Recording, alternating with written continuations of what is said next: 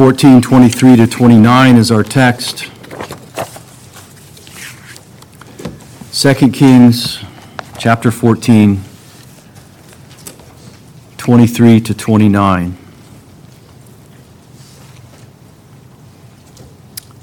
In the fifteenth year of Amaziah, the son of Joash, king of Judah, Jeroboam, the son of Joash, king of Israel, became king in Samaria and reigned forty-one years. He did evil in the sight of the Lord. He did not depart from all the sins of Jeroboam, the son of Nebat, which he made Israel sin. He restored the border of Israel from the entrance of Hamath as far as the sea of the Arabah, according to the word of the Lord, which God, the God of Israel, which he spoke through his servant Jonah, the son of Amittai, the prophet who was of Gath Hepher. For the Lord saw the affliction of Israel, which was very bitter.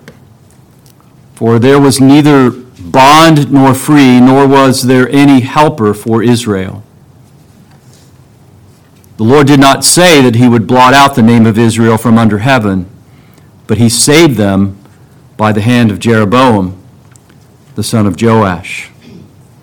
Now, the rest of the acts of Jeroboam and all that he did and his might and how he fought and how he recovered for Israel Damascus and Hamath, which belonged to Ju- had belonged to Judah, are they not written in the book of the Chronicles of the kings of Israel? And Jeroboam slept with his fathers, even with the kings of Israel, and Zechariah his son became king in his place. The reading of Holy Scripture. Be seated, please, and let's pray together. Our great God in heaven, we call upon your name, O Lord, the one who has given this revelation to us, the one who spoke these words, spoke your word, O God, by the prophets uh, and uh, the apostles and the historians, the inspired historians of uh, Israel. We ask, O oh God, that you would enable us now to understand this history and that, that we might, we pray that you would grant the Holy Spirit's ministry in our hearts, both in preaching and in hearing. We ask in Jesus' name. Amen. Amen. In the next two sections of 2 Kings, uh, the section that was ju- we've just read in, in chapter 15, verses 1 through 7, we're given short accounts of two long reigns one in the northern kingdom and one in the southern kingdom. In the north, Jeroboam II reigned in Israel for a period of 41 years, the longest of all the kings of Israel. In the south, Azariah, also known as Uzziah, reigned 52 years in Judah, which, if we're keeping score, is the second longest of all the southern kings.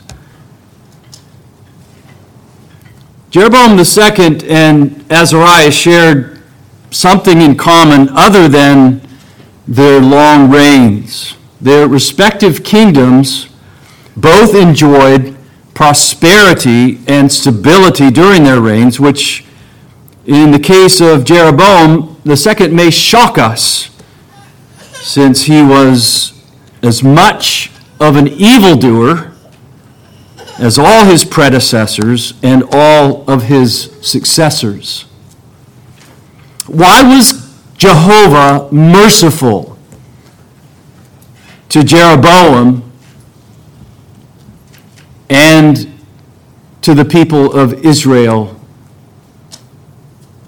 under him. Why did God gift the king with such peace and prosperity given his wickedness? As we'll see, the answer to the conundrum has to do, at least in part, with a promise made to his grandfather here in 2 Kings 13:5. But there's also something of a mystery at play in our text. In it, we're taught that Jehovah shows mercy and extends overtures of grace even to notorious sinners in order to call them to repentance, faith, and covenant fidelity. We have two things at work here. First, evil that deserves judgment. And second, mystifying mercy and grace. First place, then, evil that deserves judgment. The narrator begins his account of Jeroboam II in the way he customarily does for Israel's kings, the northern kings, telling us how long and how evil his reign was. He reigned 41 years, verse 23. He did evil in the sight of the Lord. He did not depart from all the sins of Jeroboam the son of Nebat, which he made Israel sin. Whereas King David was the standard for the kings in the south, in Judah, King Jeroboam the first, the son of Nebat, was the standard of unrighteousness for the kings of Israel, the northern kingdom. Remember that Jeroboam the first was the first king of the divided kingdom. Jeroboam was afraid of his kingdom reverting to the house of David, that if the people went up to offer sacrifices in Jerusalem, their heart would return to King Rehoboam, Solomon's son in Judah.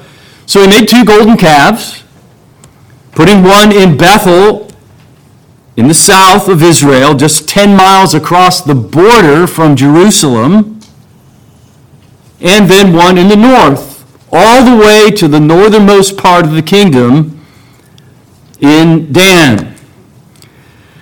The narrator writes in 1 Kings 12 30, Now this thing became a sin, for people went to worship before the one as far as Dan. That is as far away as possible in the northern kingdom of Israel from Jerusalem. The appointed place of worship, the place where God had said, This is where, where you shall come and, and uh, worship me.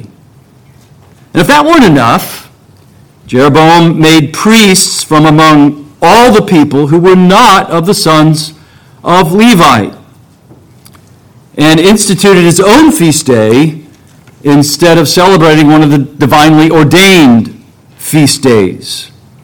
Jeroboam's great sin was violating the regulative principle of worship. That is, the principle given to us in Scripture that we're to worship God only in the way that He is directed to worship, uh, for us to worship Him in uh, His Word. He did so by perpetuating Baal worship, by his innovation in worship, and by introducing syncretistic worship. That is, the worship of God mixed with false practices of worship.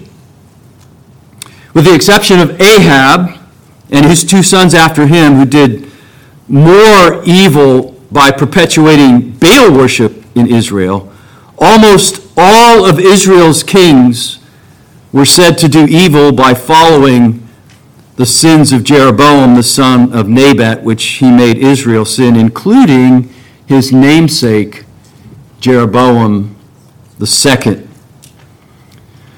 Now, one way to see just how bad things were in the time of Jeroboam II is to read the prophets that served the Lord during his reign. For example, as a sign of Israel's rampant idolatry, and spiritual adultery, Jehovah commanded Hosea to marry a prostitute.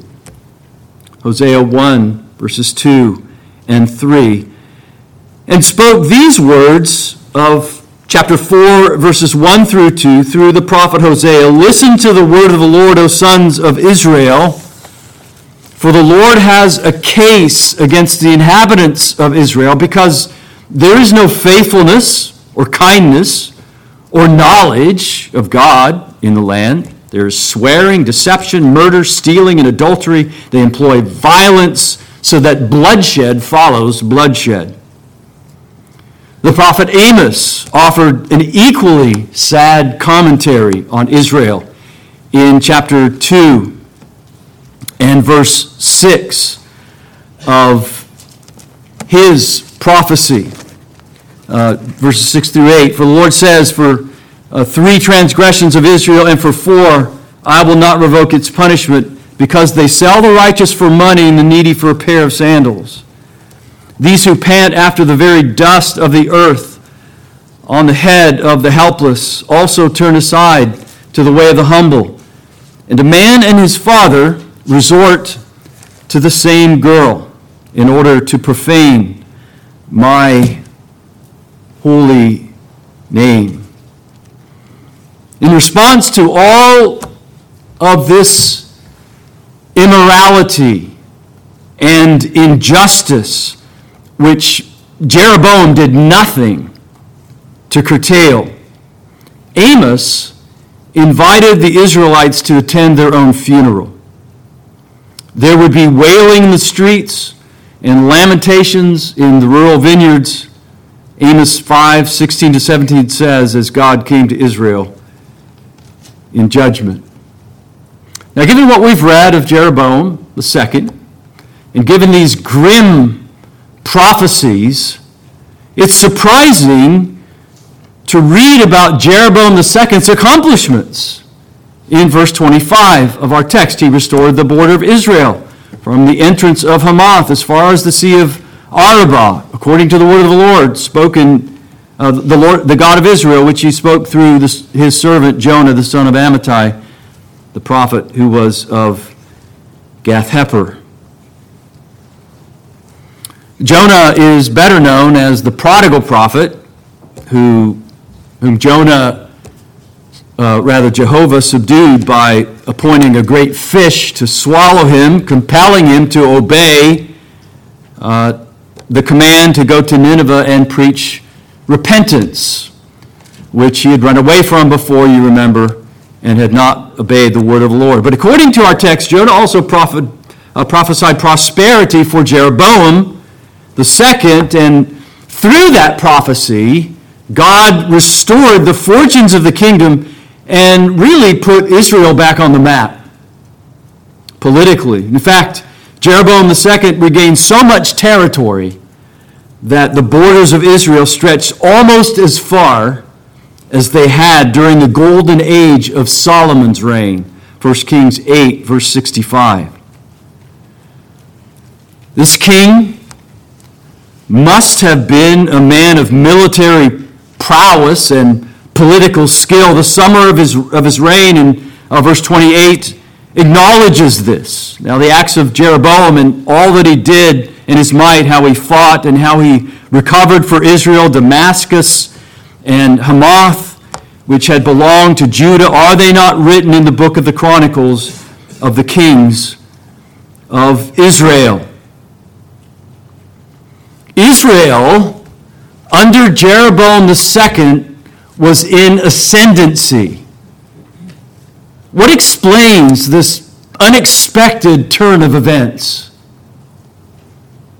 given the description of Jeroboam's sin and the prophecies that Hosea and Amos made, we would ex- have expected judgment for this king, not the dramatic expansion of his kingdom, not military and political accomplishments, and not a 41 year reign, the longest of the northern kings. Why was he blessed with such peace and prosperity. Well, that brings us to our second point mystifying mercy and grace. From a spiritual standpoint, of course, Jeroboam didn't deserve anything that he had accomplished. Not a long reign, not a bigger kingdom, and not a son to rule in his place. None of this was the king's doing. It was all because of God's mercy and grace. Verses 26 and 27 For the Lord saw the affliction of Israel, which was very bitter, for there was neither bond nor free, nor was there any helper for Israel. The Lord did not say that he would blot out the name of Israel from under heaven, but he saved them by the hand of Jeroboam, the son of Joash. Now, this wasn't the first time that God had pity on his people, and it wouldn't be the last. Exodus 3 7, the Lord said, I have surely seen the affliction of my people who are in Egypt and have given heed to their cry because of their taskmasters, for I am aware of their sufferings. Judges 2 Verse 18 The Lord raised up judges for them, for the Lord was moved to pity by their groaning because of those who oppressed and afflicted them. We've, we've also seen uh, this in 2 Kings. Uh, most recently with Jehoahaz, 2 Kings chapter 13, verses 4 and 5. Then Jehoahaz entreated the favor of the Lord and the Lord listened to him, for he saw the oppression of Israel, how the kings of Aram oppressed them. The Lord gave Israel a deliverer so that they escaped from under the hand of the Arameans, and the sons of Israel lived in their tents as formerly. As, we, as I mentioned, as we were uh, working through our exposition of this particular text here in 2 Kings 13, uh, that word deliverer or savior, we could translate this, is, I think, uh, a reference to his, uh, to Jehoahaz's son Joash, chapter 13 and verse 25, who, who uh, defeated Ben Hadad, the king of Aram, three times, recovered the city of Israel, and also to Jeroboam the second, who's called uh, the Savior, uh, the deliverer, the one by whom God saved Israel. God knew, our text tells us, that no one else would save Israel. And as we've seen through the prophets Amos and Hosea, he had announced that judgment was coming. But God never said that he would destroy the kingdom completely.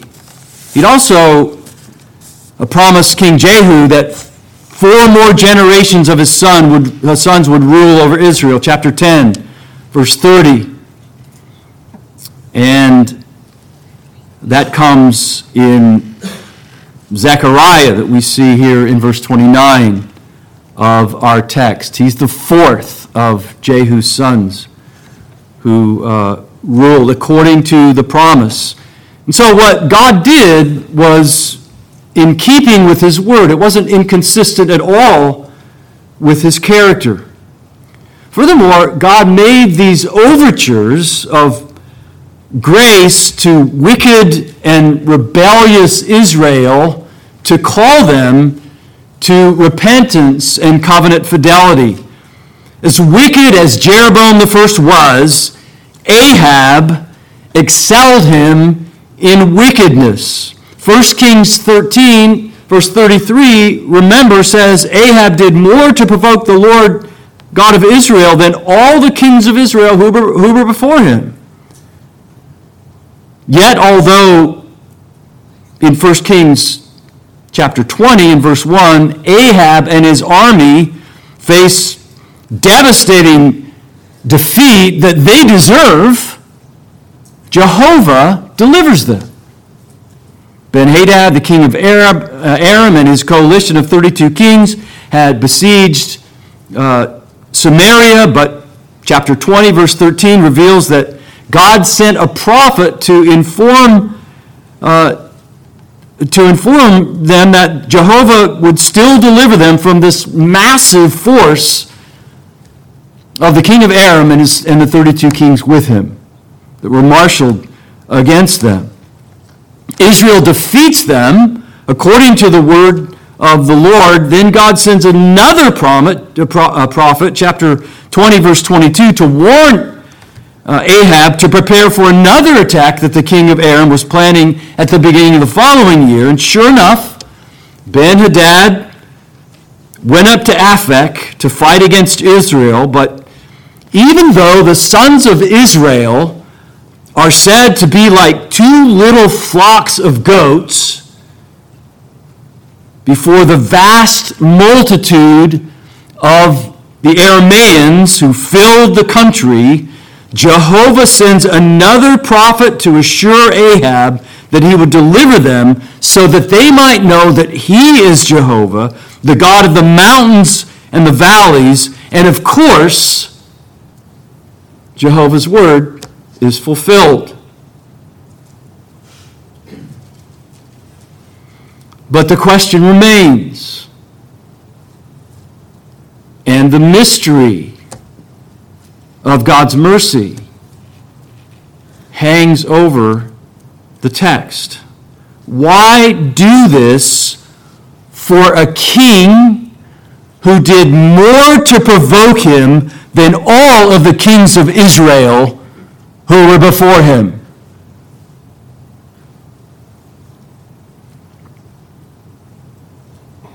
And the only answer that could be is this is a, an overture of divine mercy and grace to call Ahab, to call Israel to repentance and covenant faithfulness. And that's what's going on in our text.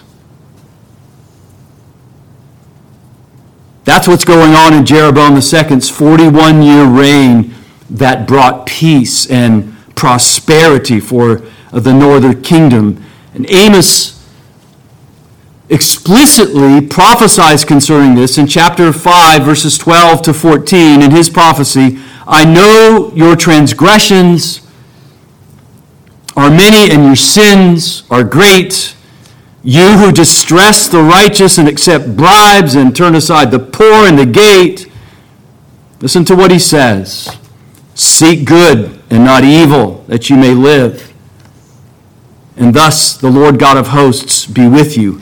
Hate evil, love good, and establish justice in the gate. Perhaps the Lord God of hosts may be gracious to the remnant of Joseph, mystifying mercy and grace to God's rebellious people in the northern kingdom. Before you say that such overtures of mercy and grace to the wicked don't make any sense, and resort to questioning them or even rejecting them, you'd better be ready to recognize that you have experienced the same mysterious mercy and grace in your own life. Sometimes when you least expect it and least deserve it, God blesses you anyway. Certainly, this is the narrative of the gospel in which Christ, the Son of God, suffered punishment that we deserve for our sins and now offers to us the free gift of salvation. Sometimes this is also the narrative of unbelievers who have no claim whatsoever on God's mercy or justice at all, especially if they're notoriously evil. Nevertheless, God has compassion on them and even puts his hand upon them and blesses them in unexpected ways, or even saves them. When no one else can help, God is still able to save. When no one else is there to deliver, God rises up as the deliverer of his people. His divine assistance may come from a surprising source, and it may be a mystery to us. It might even come from someone evil, like Jeroboam II. But rather than presuming on his mercy, as Israel did in the days of Jeroboam II, and in the days prior to Jeroboam II, and in the days after Jeroboam II, you should respond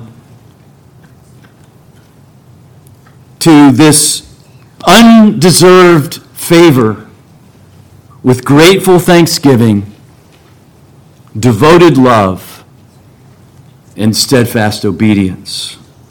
The Puritan Thomas Case wrote, When God loads you with mercy, you should load him with your praise. And rather than resenting God's mercy towards people who don't seem to deserve a second chance, as uh, you remember Jonah was given, when he rebelled against Jehovah's call, to preach to Nineveh, you should give thanks to the Lord for giving them the grace by which you also have been saved. Let's pray. God of all mercy, God of all love and grace, the God who's loved us from everlasting to everlasting. From everlasting to everlasting, O God, you have been pleased.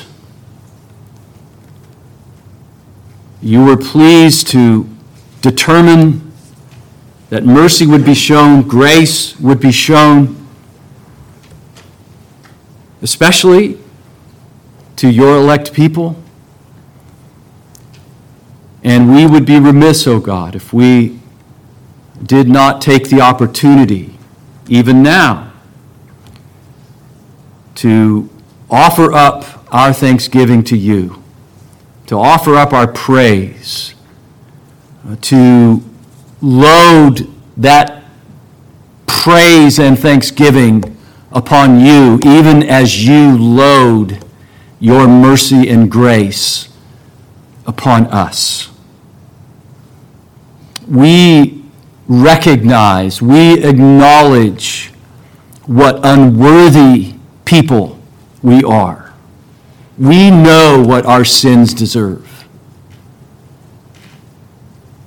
And yet you, O Lord, uh, while we were yet enemies, reconciled us to yourself through the blood of the cross.